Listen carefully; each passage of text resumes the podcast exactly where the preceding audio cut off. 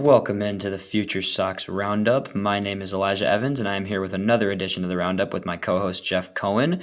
Uh, we are very excited to be back and talk more baseball with everybody like we did last week. Uh, it's an exciting time. You know, spring training starts this upcoming weekend. We're seeing a lot of really fun videos from all the different camps around baseball of, you know, minor league guys, major league guys. Everybody's basically uh, reporting to camp right now this week. So, you know, the pitchers and catchers were at it. We saw some cool videos from White Sox spring training um, of guys like, you know, Dylan Cease at camp and some of the other young pitchers that we're really excited to keep an eye on.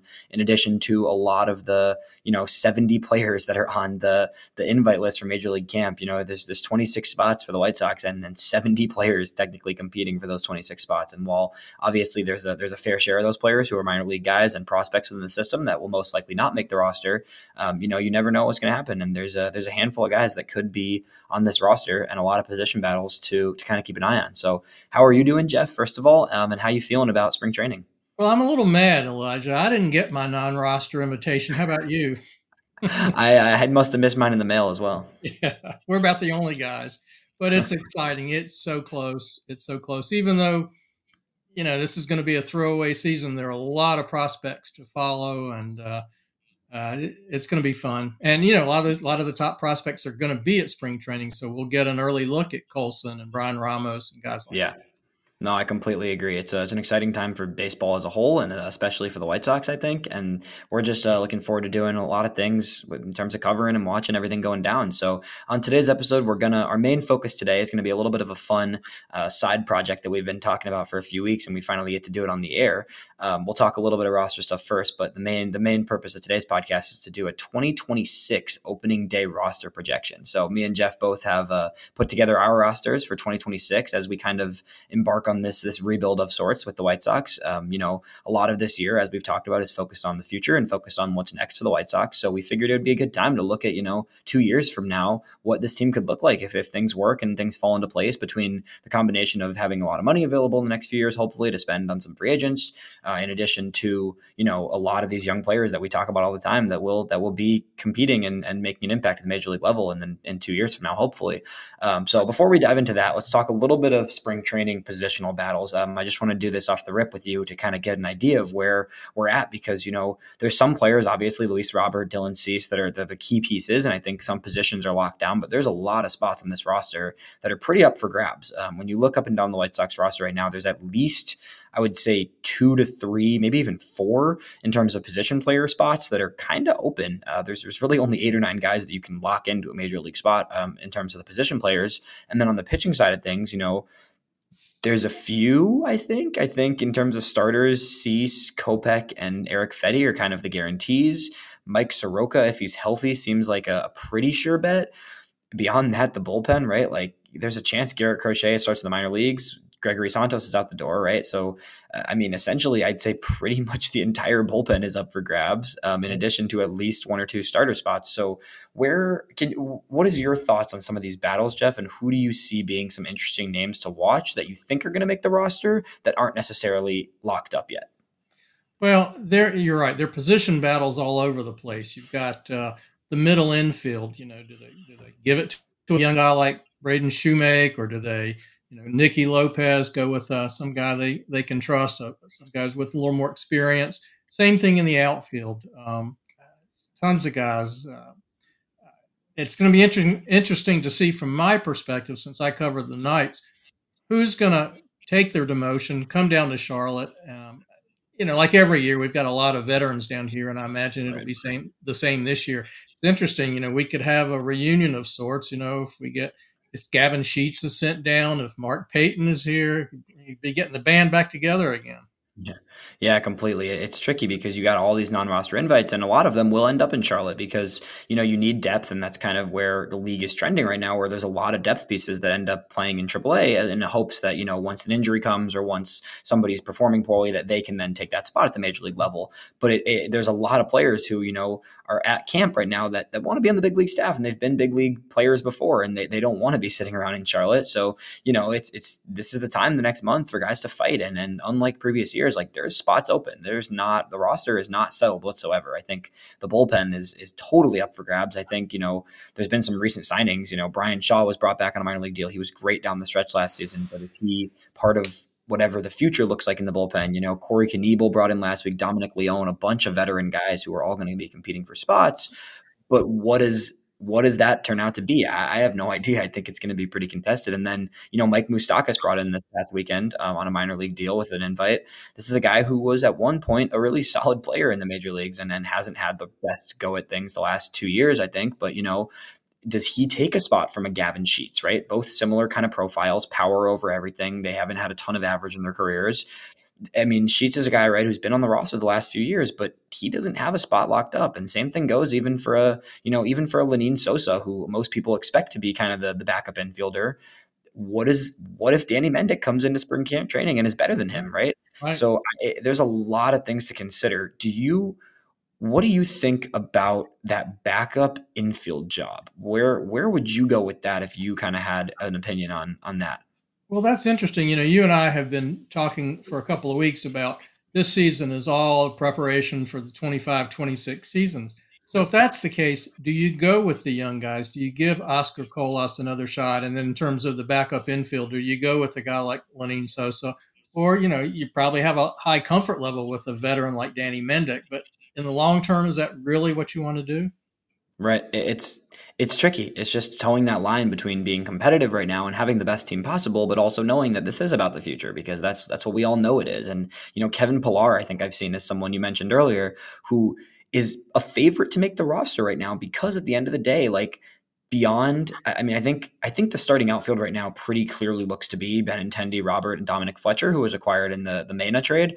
Uh, fletcher is somebody who's league ready. He showed he was good at the major league level last year uh, as a prospect. So i think he kind of has the the edge on that third outfield spot. But the fourth outfield spot who knows, right? I mean, yes, Oscar Colas, you maybe you give him a second chance, but like he did not look like a major league player last year, so maybe he needs to be in Charlotte for the time being. And Kevin Pillar, who has proven he can play defense at all three outfield positions, might be the better fit for the team right now, even if he doesn't help the future necessarily. So it's right. this kind of it's just this weighing of future versus present and and vets versus you know potential because there's a ton of vets at camp right now and it's just about figuring out which ones are worth keeping around versus which ones you probably can let walk or let play in Charlotte for a while. So it's going to be really interesting to follow. Um, I think we, I, am going to be very carefully tuned into kind of the positional battles because, like I was saying, you know, fourth outfielder totally up for grabs. Second base slash backup infielder totally up for grabs. Whoever the utility slash power bat is on the bench, whether it's Gavin Sheets, Moustakas, or they go with a Mendick who can play infield and outfield, something like that those are all up for grabs. Uh, it seems like Max Stassi has by far the the lead on the backup catcher job. I don't think it's completely locked up, but it does seem like he's going to be the backup catcher um, with Maldonado, or at least the two of them kind of platooning. Um, and then, you know, the bullpen is who knows. And, and the rotation is the same way. The rotation has, there's probably 10, 11 guys that could in a world make the rotation, honestly, with those back two spots in the starting rotation. So it, it's really tricky, and we're going to be keeping an eye on it. But uh, but let's dive into our, our main segment for today. Uh, we'll have a lot of spring training talk soon. And for those who don't follow us, uh, definitely make sure to follow Jeff at AAA Jeff on Twitter and myself at Elijah EV8. We are going to be talking plenty of spring training. We'll be posting stuff. I'll be out there for a while. Definitely want to check out our content because we're going to be bringing it uh, for the next you know month of spring training. Uh, but let's let's dive into this, Jeff. I know I know you're ready for this. I'm excited for this. We're going to talk 2026 roster projection. So the way I want to do this, we're going to start with hitters, and Jeff and I are kind of just going to both go back and forth, and we're going to have some similarities, of course, because there's certain players that we all know we want to be on the 2026 roster, but we're also going to have some differences for sure. So I'll start it off. Uh, 2026 opening day catcher, Edgar Quero. Uh, I, I, don't want to overcomplicate it. I, I think there's yeah, I, I, think Max Stassi is a solid player. I think, you know, Carlos Perez has shown some stability. Korey Lee could continue to develop a little bit in AAA this season. Edgar Quero is the future of this position. Um, we've talked about it before. Who who do you have at, at the catcher spot? well, I told you uh, before we started, I'm, i took a little bit of a contrarian view, Man. and I said, you know, it's not unrealistic. Michael Turner could be the first guy up and, and win the job. I like that. That's interesting. That's a, that's a, that's a fascinating take right there. So uh, that's that's interesting you say that because uh, I'll just cut to the chase then. In this in this situation, uh, I I had Turner as my backup catcher actually, so I also think he could be a guy that makes the roster. You know, an older prospect, right? He's definitely um, a much higher age than most catchers at, at the Winston Salem at the high A level, but he was great last year, and I think you know his ability to call a game and his ability to be patient at the plate is something that could be really useful. So that's that's why I had him as the backup catcher for this team actually. So you know, I think interesting. What is it? What about Turner gives you reason to to believe that he could be the starting catcher. Well, in two years he's going to be 27, so it'll he'll, it'll be his prime years. Whereas Quero will be what 22, um, and still 23, yeah, 23, yeah. So yeah, still a touch young. You know, he could use a, maybe half a season of seasoning. Yeah, that's a that's a good take. I think. I mean, I think we look at 2025 as a year when you could see Quero making a major league debut some potentially. But you know, if he ta- if he starts a little slow, there's a world where you know the the older Turner gets a gets a stab at the the regular position while Quero continues to develop. So that's that's a really interesting take there. I kind of I kind of like that, and I, I do think Turner is somebody that we should keep an eye on because despite the age and that the age kind of shifts people away from prospects at times, but you know Turner is someone who who produced a whole season last year um, and really just looked like a, a consistent matured player. Uh, he might get he might struggle offensively as he rises up the ranks in the minor leagues. I think there's always a risk with that. Um, but generally speaking, he knows how to call a game for sure. He looked consistent behind the plate, and he's someone who just at his age could could at 27 years old could be a viable catcher for this team. All right, we'll uh, we'll go to the next position. So right now, Jeff's got Michael Turner catching, and I've got Edgar Quero catching. Um, did you have if you had a backup catcher? Did you have Quero as your backup? catcher? I did absolutely. Okay. Yeah. So we both got the same two catchers, um, just a level of age maturity about who's uh, necessarily starting opening day. But uh, but I like that. That's good. Uh, moving over to first base, um, I stuck with Andrew Vaughn. Um, I know a lot of people are really frustrated by the lack of kind of that next step for Vaughn. I think the last two years it's been like, where's his star level potential that we thought he had when he came up for the White Sox. Um, you know, the guy came up playing, getting stuck in the outfield when when Eloy got hurt in twenty in his first season, and he had to play left field. Then he had to get shifted over to right field at one point, and and really just had a rocky career um, with with Abreu being at first for a while, and him kind of just being all over the place. Last year was his first full season as the hundred percent first baseman for the White Sox.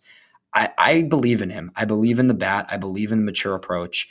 I, still see it for Vaughn, and I still think you know he's still going to be in arbitration at that point. So he's still a guy that will he'll be under contract in 2026, and and I know that there's a popular uh, first baseman who I'm, curious to see if you mention here, but there there is someone that a lot of people like and think could take the job over from Vaughn, and that's a possibility for sure. Uh, but I, I, think in 2026 that Vaughn still has this job. I think this coming season he takes a step forward. He shows that he could be an everyday first baseman in this league, uh, and then come 2026 he's he's still the first baseman, even if he's not much beyond that.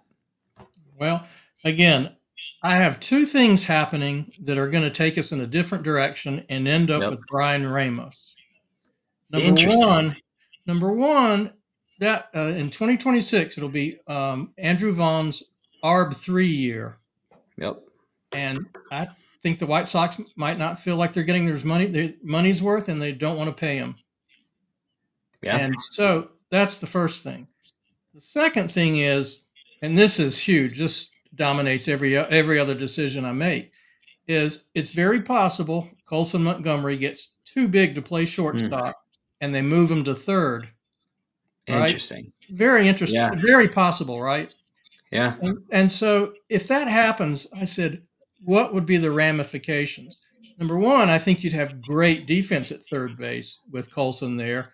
That would shift sure. Ramos to first base if he's going to start and and right Interesting. now, yeah. So I, I, like that a lot because it's I, I, kind of went with the more I think I went with the more positionally straightforward cookie cutter approach and, and I really like that you took a different approach there. Um, so what what do you see with Ramos kind of going forward? Do you think that he comes up at third still and then eventually moves to first, or do you see a world where Colson shifts to third when he comes up and Ramos kind of immediately slots into first sooner than 2026? Or do you kind of see that being his first season taking over at first base, assuming Vaughn gets moved? Yeah, I could see Ramos coming up and replacing Moncada initially yeah. um, as Colson continues to get bigger and they they see if he can stick it short or not. Yeah. Interesting. So then, in terms of Vaughn, if you're if that so 2026 is his ARB three, I like that you pointed that out. So I kind of was like, oh, that might be if even if they don't want to continue with him, that would be his last season as the starter at first. Do you think Vaughn gets traded that season before? I could see that. Yeah, I actually took. I thought, who are all the guys could, that could be off the roster? Yeah. And I said Vaughn, Eloy. Um, ho- hopefully, he has a good year and they can flip him. Yep. And um, and the other guy I thought might be off the roster, if he can have a good year, is Benintendi. And I think they would love That's, to move him. And if some if some team's in a pennant race and you need a you know a good on base outfielder, it could be Benintendi if he regains his old form. Yeah, that's interesting. We're going to get to Ben and uh, to the outfield in a little bit, but uh, you kind of just hinted at it, so we'll we'll just dive into it.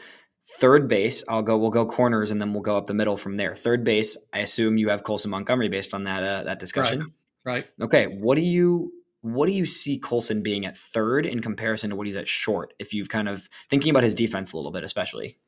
Well, I think he's good. I think he's would be an elite defensive third baseman, and I think he'd probably be you know maybe a league average defensive shortstop.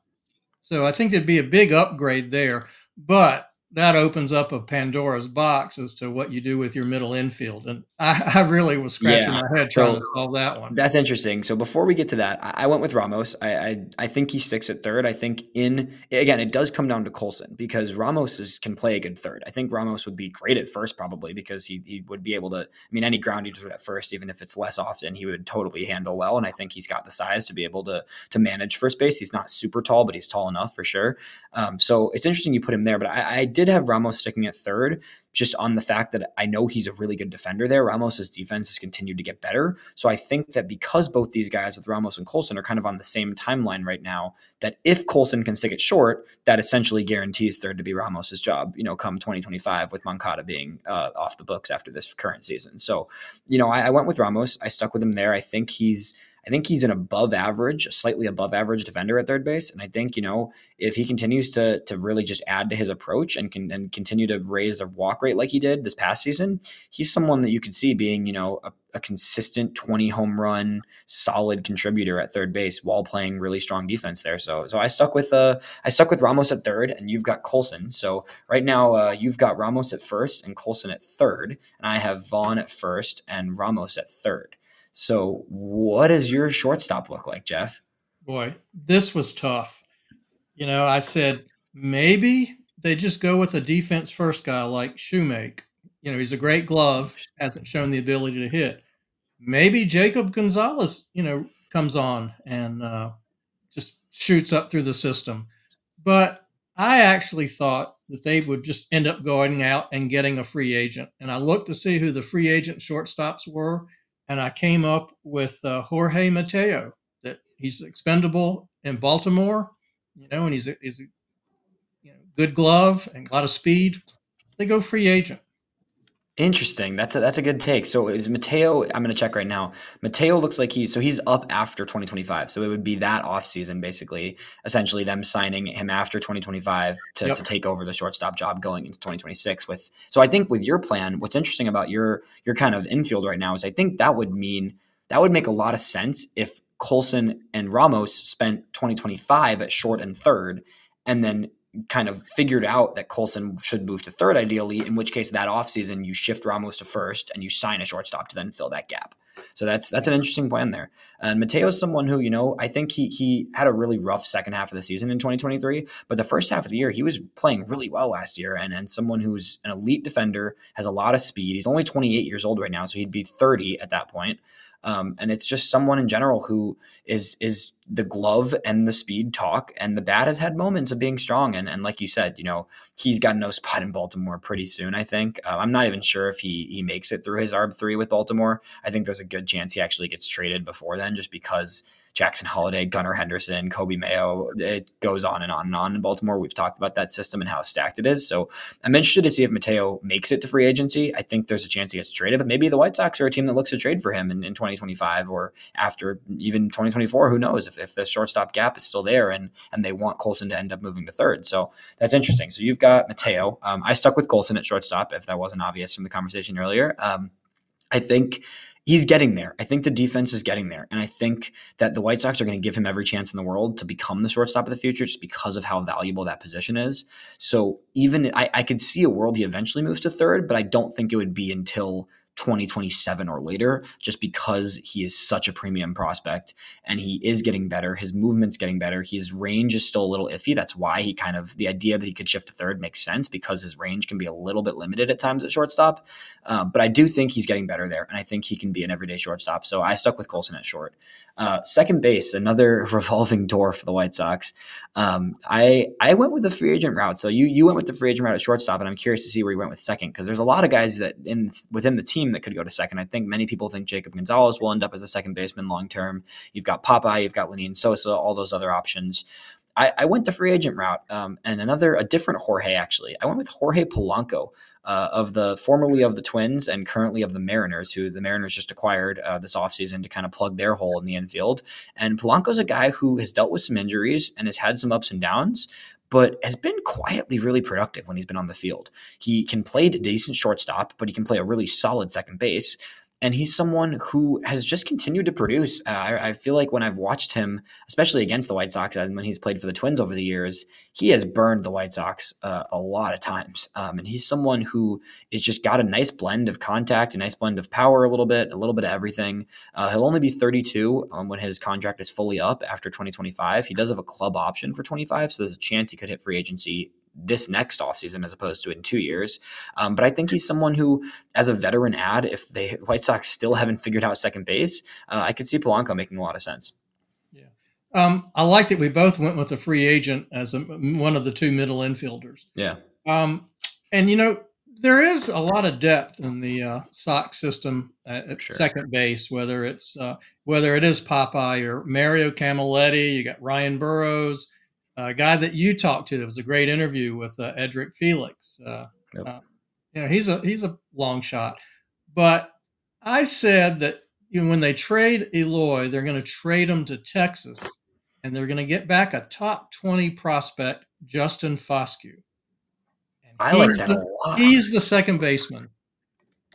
I kind of love that, Jeff. I'm not gonna lie. That's a that's interesting. Foscue's a guy that I am actually a big fan of. I've I marked him as someone that if if Texas were to kind of make a bold move and, and trade for Dylan Cease this year, which I, I kind of I thought they were a team that could have been in a dark horse for that type of situation because they're in such win now mode and they have a really deep farm system.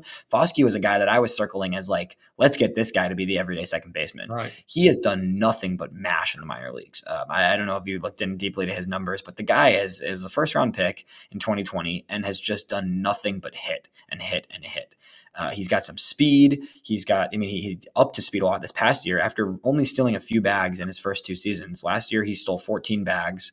He was, you know, an, he's been an 850 plus OPS guy. He was an 862 OPS last year. Some sneaky power for a not a huge dude. Uh, you know, second baseman putting out 17, 15, and 18 homers in his three his three minor league seasons. Uh, Foscue is a really interesting piece, and like you said, er, uh, the the Rangers are deep, and uh, you know Foscue doesn't really have a spot on that roster with with Corey Seager and Marcus Semien set to be the middle infield there for yep. the next decade, right? So. Right. I, I like that a lot. So, are you thinking? Are you thinking an Eloy trade this year potentially, or next year? Yeah, um, you know, it's a it's a coin flip. It could go either yeah. year. Hopefully, he bounces back this year and he and he boosts his, his trade value this year. Right. Um, so I'd lean twenty twenty five, but it's hard to say.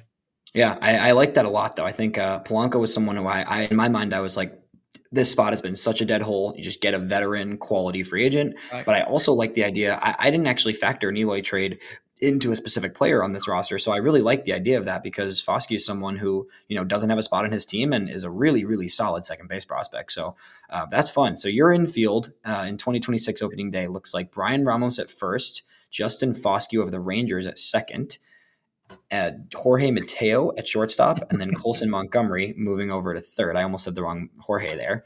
Uh, And then my infield looks like Andrew Vaughn, Jorge Polanco, Colson Montgomery and Bryan Ramos. So that's we have some similarities, some differences, kind of pe- people moving all over the infield. But I really like the creativity you brought to that. Um, and let's uh let's get it. And we both have Michael Turner and Edgar Quero as the two catchers uh, ultimately. So let's before we move yeah. on, let let me just point out if I had to put money on it as opposed to play, you know, yeah. theoretical.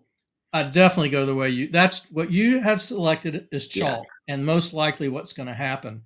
But there is that world in which Colson does move to third. You're right. Yeah. It might not be 2026. It might be like 2028. Right. But it will whenever it happens, it's going to have a lot of ramifications. Right. I, I I love the creativity. You're right. My mine was definitely more of a chalk and kind of more like the most likely outcome. Um, but mm-hmm. I like the approach you took, and I think it's a really fun. I mean, that, that would be a fun infield. Those those four players. Honestly, I think Foscue was a great idea. I love that. Actually, I considered doing a trade a, a trade second baseman, but I went the free agent route. So I like that a lot. Um, getting into the outfield, let's start in left field. Um, you know, obviously Andrew Benintendi is there right now and is under contract. Um, you know, for what is it another four years i believe? Um, so that's that's a complication. Where did you go with left field? Uh, is it benintendi or is it someone else? I put uh, dominic fletcher in left field with the idea that benintendi bounces back and uh, you know the white sox eat a little bit of his contract but are able to move him. And now that could be a stretch but it's very possible he could bounce back yeah. and have some trade value. So i've got uh, fletcher moving from right to left I actually had the exact same thing. Um, that's funny. This is our first alignment so far. Uh, I had the same thing. I think eventually, I don't think it's this year. I think it's probably after 2025, realistically. I, I think the White Sox find a way to move Benintendi eventually, whether it's in 2024 or 2025, um, and they eat some of the money. I think you have to eat a decent amount of money, the money, honestly. But I, I think they find a way uh, with all the young talent emerging to move his contract and, and to let Fletcher take over in left. Fletcher is going to open this season in right, uh, but I think his profile fits a little better in left, honestly, as a guy who's super mobile um, can play well, can really just defend uh, at a high level with his speed too. Um, and I think Fletcher is someone who I'm excited to watch this season. I think it was a as much as I was not a fan of trading Cristian Mena, Fletcher is is a fun player, and he he could bring a lot of versatility and a lot of just energy to the outfield alongside Luis Robert. So so I slotted him into left field, and I think that makes a lot of sense. Um, shifting over to center, where where'd you go with this? I'm I'm curious to see if if the the face of the franchise currently is still on the roster. I did not get crazy here. Uh, you know, I looked at uh, Robert's contract, and the White Sox have two options for him at twenty million bucks a year, and that's a steal. Yep. I completely agree with you. There's no reason to, to get fancy here. If they were gonna, there, there was the idea they were gonna trade him this offseason, maybe, and consider it. I don't buy it. I just don't think you can trade a player of that caliber at his current contract rate too, especially like you said, you know, he's right, right now, I think he's at 15 a year and then goes up to 20 a year uh, for the two seasons beyond that. So I think, you know, what is it right? So right now this season is only 12 and a half million, then 15 million next season, and then 20 the two years after that he's not going anywhere. Uh, Luis no. Roberts going to be in center field. The guy is phenomenal. Um, yeah. If he's healthy, and that's obviously been a hard thing for him throughout his career, but if he can stay healthy, I, I, he's one of the people I penciled in at center field, and I didn't really think twice about it, honestly. So we're, we're, sticking with Luis Robert. I'm glad we're aligned there. So we've got the same outfield so far: Fletcher in left and uh, Robert in center. And now we get to the position that has not been stable since what Jermaine Dye. yeah, yeah. So I'm curious where you went. I, I, you want me to? I'll start it off. Um, yeah. I, I, went the free agent route. I, I think I could have gone the trade route. I think I, I kind of held off generally on a lot of the trade routes, um, just because it's it's a huge if. I think that even in like a Dylan Cease trade or another trade, I think some of the prospects that get returned could still be really young pieces. So I didn't want to pencil a guy in that might not be ready yet. Um, so I went the free agent route again, and I went with somebody who's a free agent after 2025. Um, and that's Lane Thomas. Uh, ah. Definitely not a not a super popular name, not somebody that necessarily stands out. I don't think, um, but you know, Thomas has played for the Nationals in his career and is is kind of sneaky, pretty good. I, I, think he doesn't being on a team that struggled a lot. I don't think he gets quite enough respect, honestly, from the, what he's done the last two seasons. This past season with the Nationals, he was healthy pretty much the entire season. Uh, he strikes out a little bit too much, but almost 30 home runs, 20 stolen bases, um, and just a guy who I think it's just a solid piece. Um, and I think if if it's not a prospect, there's a lot of prospects I could have put in here. I think you know if the Orioles decide to pony up at the deadline, maybe the right field's a Heston Kjerstad, or if you know the the if it ends up being a, a, Rangers trade for Dylan Cease, you know a Dustin Harris could make a lot of sense in right field. There, there's a lot of options out there, um, but ultimately, just as the safety of this of this exercise we're doing here, I went with Lane Thomas as a free agent signing after 2025. Well, I like it. I like both the free agents that you that you were proposing, uh, Polanco yeah. and Thomas. I like that. And I did the same thing. I said they can't solve right field; they go free agent. And I looked at the candidates. I thought about Lane Thomas and I see Lourdes Gurriel, Harold Ramirez, but I went with Austin Hays from the yeah. Orioles. I like that a lot too. I, I consider that. I definitely consider that. What is it? What is it about Hays that made you go with him generally? Well, a lot of this is going to have to do with affordability, right? Yeah. The White Sox are not going to go for the uh, expensive top of the line free agent. The guy's going to be in his early 30s, probably going to get replaced by any number of White Sox prospects. Um, he's a good glove, left handed bat, and I don't think he's going to be that expensive. Yeah, I think that's that's kind of the mind I was I was there with with Lane Thomas. Honestly, it was the similar route of somebody that's good and a solid player that can be an everyday right fielder, but also not someone that's going to run up the bank and, and cost a ton of money. So I think either of those players on you know a three four year deal potentially could make a lot of sense for the White Sox um, if they're looking to just get somebody to stick in right field, which I don't know if they ever will, but hopefully they will. Um, so yeah. our our outfields are both of us have Fletcher and Luis Robert in left and center, and then we both went with a free agent. You going with Austin Hays in right. Um, and I went with Lane Thomas. So two just veteran, solid corner outfielders uh, that we stuck in right field to, to be the future of that position. Um, let's do DH. I think I'm, I'm, curious to see. I have a have a hunch we might have the same person here, but I could be wrong. Yeah, I think you're right, and I think the guy's Wilfred Veras. Is that uh, who you're thinking? That is that is my yeah. guy. You you take it away. Tell me tell me why Veras. Well, you know he, he's a he's a great hitter, um, and uh, he's demonstrated so far he can hit at every level. And so there's every reason to think he'll be a major league hitter. Now, the feel good story, you know, kind of like Jake Burger was this great feel good story, would be Tim Elko. Yeah. Um, but, you know, the odds are a little bit against it. And then I said, well, who are some of the free agents? And I thought maybe Kyle Schwarber, but no, I think they go, they stay in house and they go with Veras. Yeah, I'm I'm at the same point as you. I think Veras is a Veras does a lot of the things that Elko does, but is five years younger. Um, and I, I, I, like Tim Elko. I think there's a chance that Tim Elko just forces the hand and is the first baseman or DH come 2026. You know, if he keeps hitting like he did last season, there's nothing stopping him really. Um, but at the same time, I, I think Veras being you know 21 years old and just doing everything that he did last year and looking phenomenal in Birmingham down the stretch. I think he's still going to, he's not a major league option in 2024, but I think come 2025, he's going to be at the point where it's like, hey, this guy might need to get some looks. Uh, and I think he'll, he'll play some corner outfield here and there. He'll get a chance to be, maybe even play some first base, depending on the Vaughn situation. Uh, but generally, I think, you know, come 2026, if all these other things fall in place, I like him to be the DH because, like you said, the bat is there. The, the bat, he can hit, man. The guy can hit the ball really hard. Um, he's going to have to reduce the swing rate. We talked about this last week when we talked. You can go back and listen to our episode all about you know upper minors hitters in the system. Um, he's got some approach issues. He's got to continue to cut down his chase rate and continue to down his swing rate. But at the same time, he he can mash. Uh, I think if he figures out some approach things in the next two years, I could definitely see him being the DH going into to 25. Yeah, you know, as as you know, uh, Double A Birmingham. That's where we find out who are the real prospects. Everybody, yeah. you know, a lot of guys look good in low A and high A, but it's double A where you really prove that you're a prospect or not. And Veras has shown he can hit in double A, and we haven't seen Elko do that yet. Yeah, no, I agree. I think I think Veras is is a good pick there, and I'm glad we were aligned there.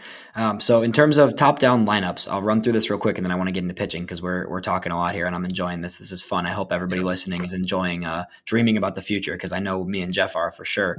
Um, so Jeff's lineup looks like Michael Turner, Bryan Ramos, who is I missed your second. I'm forgetting your second baseman. Uh, Justin Foscue. Right, Justin Foscue, exactly. I love that. Jorge Mateo, Colson Montgomery, Dominic Fletcher, Luis Robert, Austin Hays, and then Wilfred Veras. Uh, and then on my side of things, we're looking like Edgar Quero, Andrew Vaughn, Jorge Polanco, Colson Montgomery, Bryan Ramos, Dominic Fletcher, Luis Robert, Lane Thomas, and Wilfred Veras. So a lot of similarities there, some different positions, um, but both are both the lineups are, are, interesting. I think either yours or my lineup would be something that I would enjoy watching more than the current team, and then that's ultimately the goal in a team that would be more competitive. So all right, let's flip it over to rotation. Um, give me give me your first two starters and tell me why those are your first two starters. Well, I'm going to go with the guy that uh, I think we will both have in our rotation, which is Nick Nastrini. I mean, he's it, he looks as much like a, a, lock as anything in the system right now. Yeah. The other guy I went with, you asked for two, right? Yeah, let's start with the other. The other guy I went with, and I'm not even. Is it Erick Fedde? Is that how you pronounce it? Yep. Okay. Erick Fedde. He's actually going to be a free agent, I'm predicting that he's like the next Merrill Kelly, the guy who comes from Asia right. and um, a little bit older, but he proves that he's a reliable starter. And I think the White Sox lock him up next year on a three year deal. I like that. That's a good prediction. I, I, really hope that's the case for Fedde. I've heard nothing but good reviews about the way he's adjusted his pitches um, when he was in Korea and he dominated there. So I think there's a world where Fedde clicks. And I think, you know, the Sox signing him in a two year deal and saying, hey, we want you to be a key piece of our rotation for the next two years was a sign of, of some loyalty to him. And I think if he pitches well, there's a good chance they end up extending him. So I, I like that a lot. So Nastrini and Fedde to start it for you. My first one was Nastrini as well. Um, I think you know this is he'll he'll be in the rotation in 2024, whether it's to start the year or whether it's mid year. Um, and I think you know, and going into his third season, I, I really do think he's going to be a key piece of this rotation. I think he's going to have some growing pains. Um, I think the command is going to have you know shakiness, but like we saw with Dylan Cease when he was coming up. Dylan Cease was really struggling as in his first year with the White Sox, even into his second year at times. Um, and then you started to see that that stuff shine through and just his ability to just get guys out and dominate hitters. Um, I think Nastrini is going to be a similar way. I think we'll see a lot from him in 2025, and then going into 26, he'll be a really key piece of the rotation. Um, and then my my number two in the rotation is is already a free agent actually. Um, and I went with uh, with someone who is coming off of a shaky season, not a great 2023, dealt with some injuries, wasn't as good as he had been in the past. Um, and I don't think he's quite the level of pitcher that he showed in his breakout season. Um, but I think, you know, come free agency in 2025, um, I went with Nestor Cortes Jr. Uh, of the Yankees. So that was a that was a little bit of a fun pick. I wanted to go with a free agent. I think that there's going to be a time in the next two years where the White Sox do spend substantive money on a starting pitcher. Um, and I think that that guy could be Nestor Cortes. I think he's going to be demanding a contract of sizable contract. Uh, but at that time, he'll be he'll be twenty. He'll be 31 going into the 2026 season. Um, and I think the White Sox will have enough money at that time to really go out and get a starter that they can put into a rotation with a bunch of young guys and feel solid about and feel like he's a veteran presence. He's different. He doesn't pitch nearly similarly to, to all these other guys that I have in the rotation. And I think he'll just be a fun veteran piece of the rotation to add to an otherwise pretty young group of guys. Good. Very good. I like that. Yeah. I like it. Yeah. Yeah. I was kicking around. I looked at all the free agents who were going to be available in 26, and I thought, yeah, you know, maybe they go out and get Michael Wacha, Tyler Mahle, somebody like that. But yeah. I did not include one in my rotation. Yeah, yeah, no, it's it's interesting for sure. But uh who okay, so let's go let's go two more. So I started we both started with Nastrini and then you went retaining Fedde and I went bringing in Nestor Cortes to be that second guy. Who are your 3 and your 4 in the rotation? All right. Well, the third one is a guy they I, I say they're going to pick up in a trade, and I say they're going to get mm-hmm. Sanchez from Philadelphia.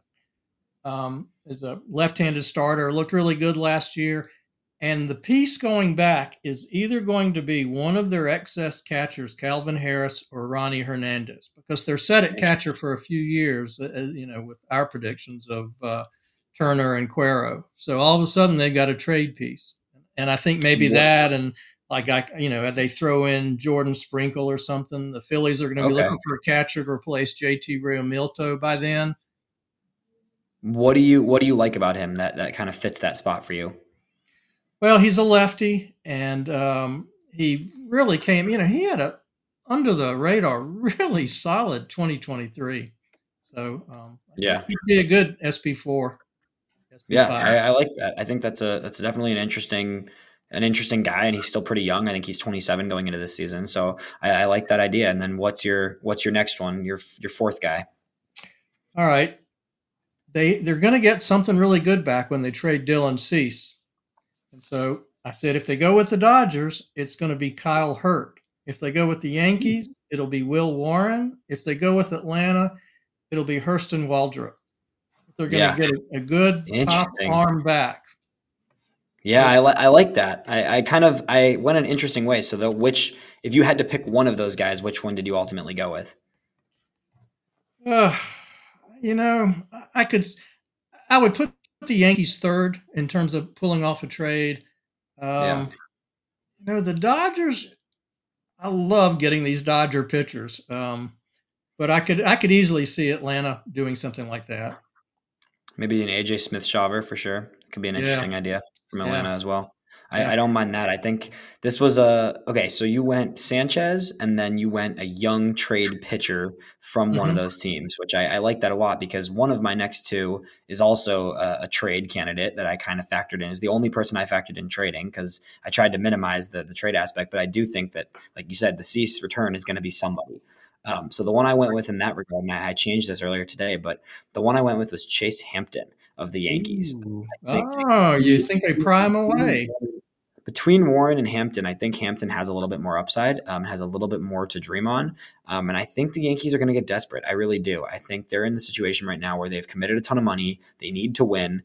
And whether it's before the season in the next month or, or at the deadline, they're going to get aggressive. Um, and I think that Hampton's a guy that the White Sox would love to get their hands on um, and someone that I could really see being a huge piece of the future um, if that clicks. So I went with Hampton, kind of similar route to you um, in a trade, you know, a big time trade piece coming from the Cease deal because I think by 2026, Cease will be a free agent. And I, and I do think that eventually the White Sox move him in a trade.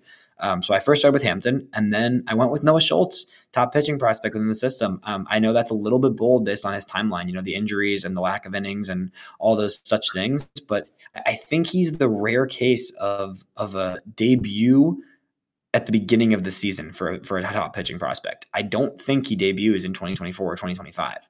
I think he's the type of guy who just figures who, who just gets enough innings in the next two years to the point where they say, you know what, he's too good to not be in the rotation, and he makes the 2026 opening day rotation. Wow. Okay, yeah, and I had him coming up later in 26. Yeah, maybe it's a month. no, which I totally it's totally yeah. fair. I think that's a yeah. that's a very fair assessment. Um, this was just me being aggressive and bold and saying, you know, this guy is the most talented pitcher in the system in terms of upside, and if he gets enough innings the next two years and he stays healthy, there's a world where he's on the roster. So I, I, don't it. know. I, am it's it's definitely risky, um, but I, I think there's a really good chance. Um, so who do you? So you're you're right now at Nastrini, Fedde, Cristopher Sanchez, and then a trade piece like a Kyle Hurt or a Will Warren or an AJ Smith Shawver in a Dylan Cease deal. Who is then your five to round out this rotation? I will say I love your pick of uh, um, the guy from the Yankees, um, Chase Hampton. Yeah, yeah they've been reluctant to trade him. Supposedly, that's yeah. been the hang up in a trade with the Yankees. Him and, him and Jones are two. Yeah. Yeah, I love the fact you think they're going to cave. That would be fantastic. Yeah. yeah. That would be it would be exciting for sure. So my fifth pick, I went with Davis Martin. But and if you saw the video today, it was exciting. He was he yeah, threw a, good to see. Threw some uh, threw some pitches out in Arizona today and he's on his way back. Um, but the reality is, I went with Davis Martin, but that's really a placeholder for any number of these guys Jonathan yeah. Cannon, Seth Keener, uh, Peyton Pallette, Mason Adams, Sean Burke. I mean, it could be anyone, but someone's going to emerge. It just seems yeah. impossible that one of those guys, at least one, if not two guys, step forward. I completely agree with you. That's kind of where I ended up just going with I, I, put two of those guys in the five spot. Um, just all of the guys you mentioned. I I went with Mason Adams slash Peyton Pallette. That was my that was my five spot and my six starter because you really need six starters. Is the reality. You know when you have guys that have injuries, you just have somebody missing a start. You need a six starter you can rely on. So I went with Mason Adams and Peyton Pallette as that five six starters um, because I like both those guys. I think Adams has been kind of the breakthrough guy. We talked about him a few weeks ago. He, he really just impressed the heck out of me this past season. Um, and I think Pallette's a guy who you know this is going to be a second full season coming off of TJ. I expect him him to continue to get better. And I think he's someone that could even potentially debut in 2025, given his age. And if, if things click for him, he could be in the rotation. Or you go with the kind of the more high floor guy and, and more advanced guy in an Adams, who has is not as much of a prospect pedigree, but is still someone that has performed so far and could continue to do that in the future. So those are the two guys I kind of put in that five six spot. Um, but overall, I, I really like both of our rotations. I got to say, I think it's it can be easy to get frustrated by the current reality of, of a rotation that's just totally in question beyond Dylan, uh, beyond beyond Cease and Fedde right now. The the rest of the rotation is is very much up in the air, but there's a lot of pieces that that could emerge in terms of the rotation. Assuming an takes a step forward, assuming there's one or two free agents like both of us said, or a trade piece, um, and in addition to all these different guys you just said, there's a lot of guys that could emerge from within the system and, and become rotation pieces. And I think it's interesting, Elijah, of a couple of the names that we both excluded uh, Michael Kopech, Jake Eder, and Garrett Crochet. Interesting. Why? What was your reasoning? And then I'll get into mine on any of those three guys not being part of the rotation. Well, um, I actually put, you know, one of the things we talked about was uh, putting a couple of arms in the bullpen, and I had Eder going into the bullpen as being one of the two, one of the two most effective relievers. That's fascinating. Okay, so I, I'll I want to get into the bullpen in a sec because you're leading into it right there, but I I don't think Kopech is on the White Sox in 2026. Uh, I don't think Crochet ever makes the full leap to being a starter. Um, I'm not sure if he's still with the team at that point. I think there's a good chance he's with the team just because he is still young and he's still in the early process of his arbitration. But I don't think either of those guys are starters long term, in all honesty. Um, and then with Eder, I think Eder's just a higher volatility guy. I think I could see him. I could. There's a world where he's the two starter in in the opening day rotation in 2026. Yeah. There's yeah. also a world where he's you know, bouncing between Charlotte or waivers or somewhere else. So I, I think I could see a lot of range of outcomes. I, I definitely thought about him, um, but I chose to ultimately go with a few guys that I think are a little bit safer in, in Pallette and Mason Adams. But I do think there's a chance Eder's upside just shines through. So I, am curious. That's cool. That's interesting you put him in your bullpen. I, I went with a different. I'm going to start by saying my first reliever, and we'll bounce we'll bounce back and forth. But I went with a different uh, starter that I think could open his career as a reliever um, not necessarily stay as a reliever, but start there. And that's Grant Taylor. Uh, Grant Taylor is a super exciting pitcher. Um, you know, coming off of Tommy John, the White Sox drafted him in the second round. He looked like he was going to be a first round pick um, when he was pitching at LSU before he got went down with the injury, and the White Sox were able to snag him in the second round. Um, Taylor is a guy who this will be his first. He's trying to get his arm built back up, so he's really not going to have a full season. This will be a limited season in 2024. I think 2025 will be the year where you're like, oh, let's see the jump he can make. And then 2026, I think trying to be cautious with him. And because of all the other depth that we're hoping will be in the major leagues in terms of starting pitchers, I think Taylor could open his career as, as kind of that Swiss Army reliever, spot starter, long reliever type role, and then eventually work his way into the rotation if things go well. Yeah, I like it. But again, you know, there's so many names that we talked about with Cannon and Adams and Burke and yep. Pallette and all these guys and a couple of them are going to be starters, and several of them are going to be, yep. you know, these two pitch guys in the bullpen who are really effective. I can totally. absolutely see that. Yeah. Yeah. So I, I started with uh, with Taylor, and you started with Jake Eder in your bullpen. Who was your your? I ended up doing three, but who was your second reliever? Well, I'm glad you did three because uh, I, I, didn't want to take the easy way and go with Jordan Leasure. So I went with a little bit more of a long shot, but Eric Adler. I like that a lot. I like that a lot. He's looked really good so far. He's, you know, again, he's in. He hasn't come up to Birmingham yet, where we'll find out really uh, just what he can do. But uh, so far, he's looked really good. Yeah, I, I, think that's a really good pick. Um, Adler's someone who was sneaky uh, really good last year. I think he, I don't think it, it's, I mean, relievers generally don't get talked about all that much in terms of the minor leagues, especially at the lower levels, uh, because he kind of came in as like, this guy is going to be a reliever. Uh, most guys you draft and then you kind of, you hope they're a starter and sometimes they turn into relievers. Adler was always going to be a reliever. Um, but I think that doesn't mean he's not super valuable and really impressive. You know, a, a two eight, a two eight seven ERA last season um, between Winston, between Kannapolis and Winston, um, and just someone that has had looked great in his first season. He's advanced. I think there's a chance he's up in 2025, honestly. So I like the Adler pick. Um, like you said, uh, it is it is cookie cutter, and I think the difference between mine and yours is yours is a little bit more creative than mine for sure. Uh, but I went with Jordan Leasure. I think Jordan Leasure. I, I, don't even I don't just think he's the reliever. I think he's the closer. Uh, I think I think Leasure has closer stuff. I think he has the composure of a closer. I love talking with him. If anybody hasn't checked out that interview, that was one of my favorites I've done. Um, the dude is just he, gives me energy of a guy who should be closing games. Um, and that's something that I know is like so subjective. Um, but I, I think Leasure has a decent year in his first year this year. And I think 2025, he really takes a step forward and shows that he is the future closer for this team um, and then opens the season in 2026 as such. Uh, the last guy I went with, I want to mention real quick because I ended up doing three relievers. I couldn't help myself, uh, was Fraser Ellard.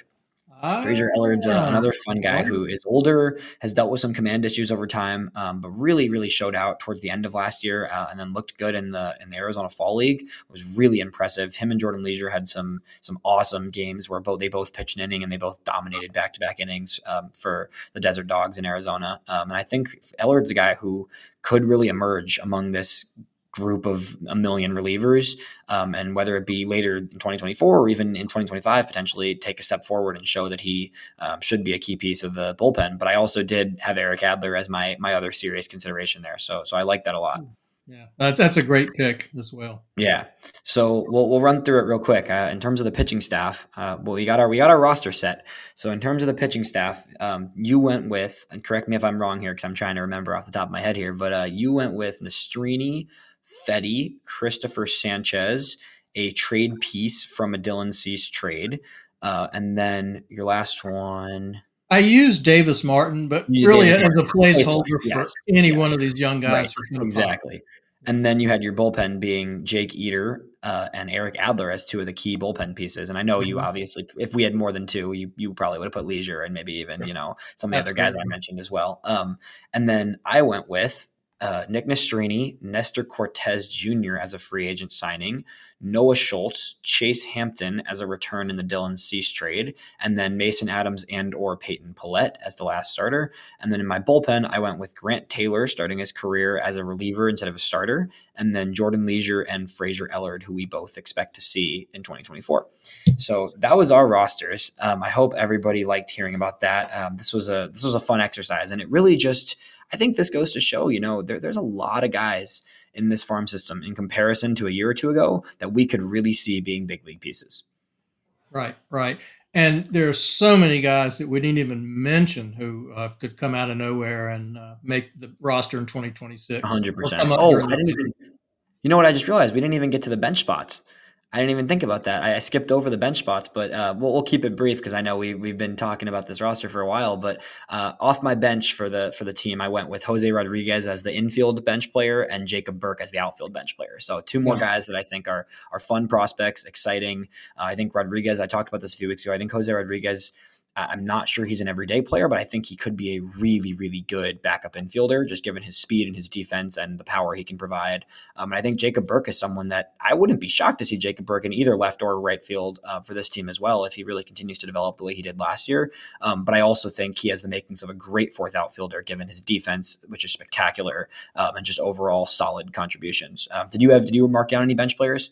I didn't have any bench players, but I'll, I like the two you went with. And in fact, I came so close to picking Rodriguez as my starting second baseman. Yeah. But the reality is, if they trade Eloy, they're going to get a pretty nice piece back. And if, if and when they trade Cease, they're going to get a nice piece back. Yeah. So I said, one of them's got to be a second baseman.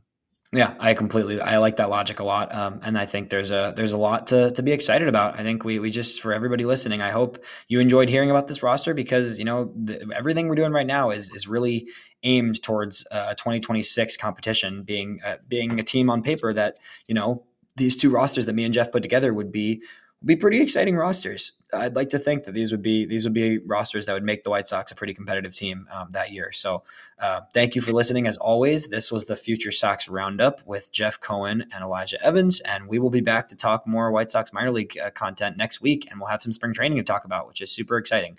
So, thank you all. Um, thank you, Jeff, and it's been. We'll talk to you next week.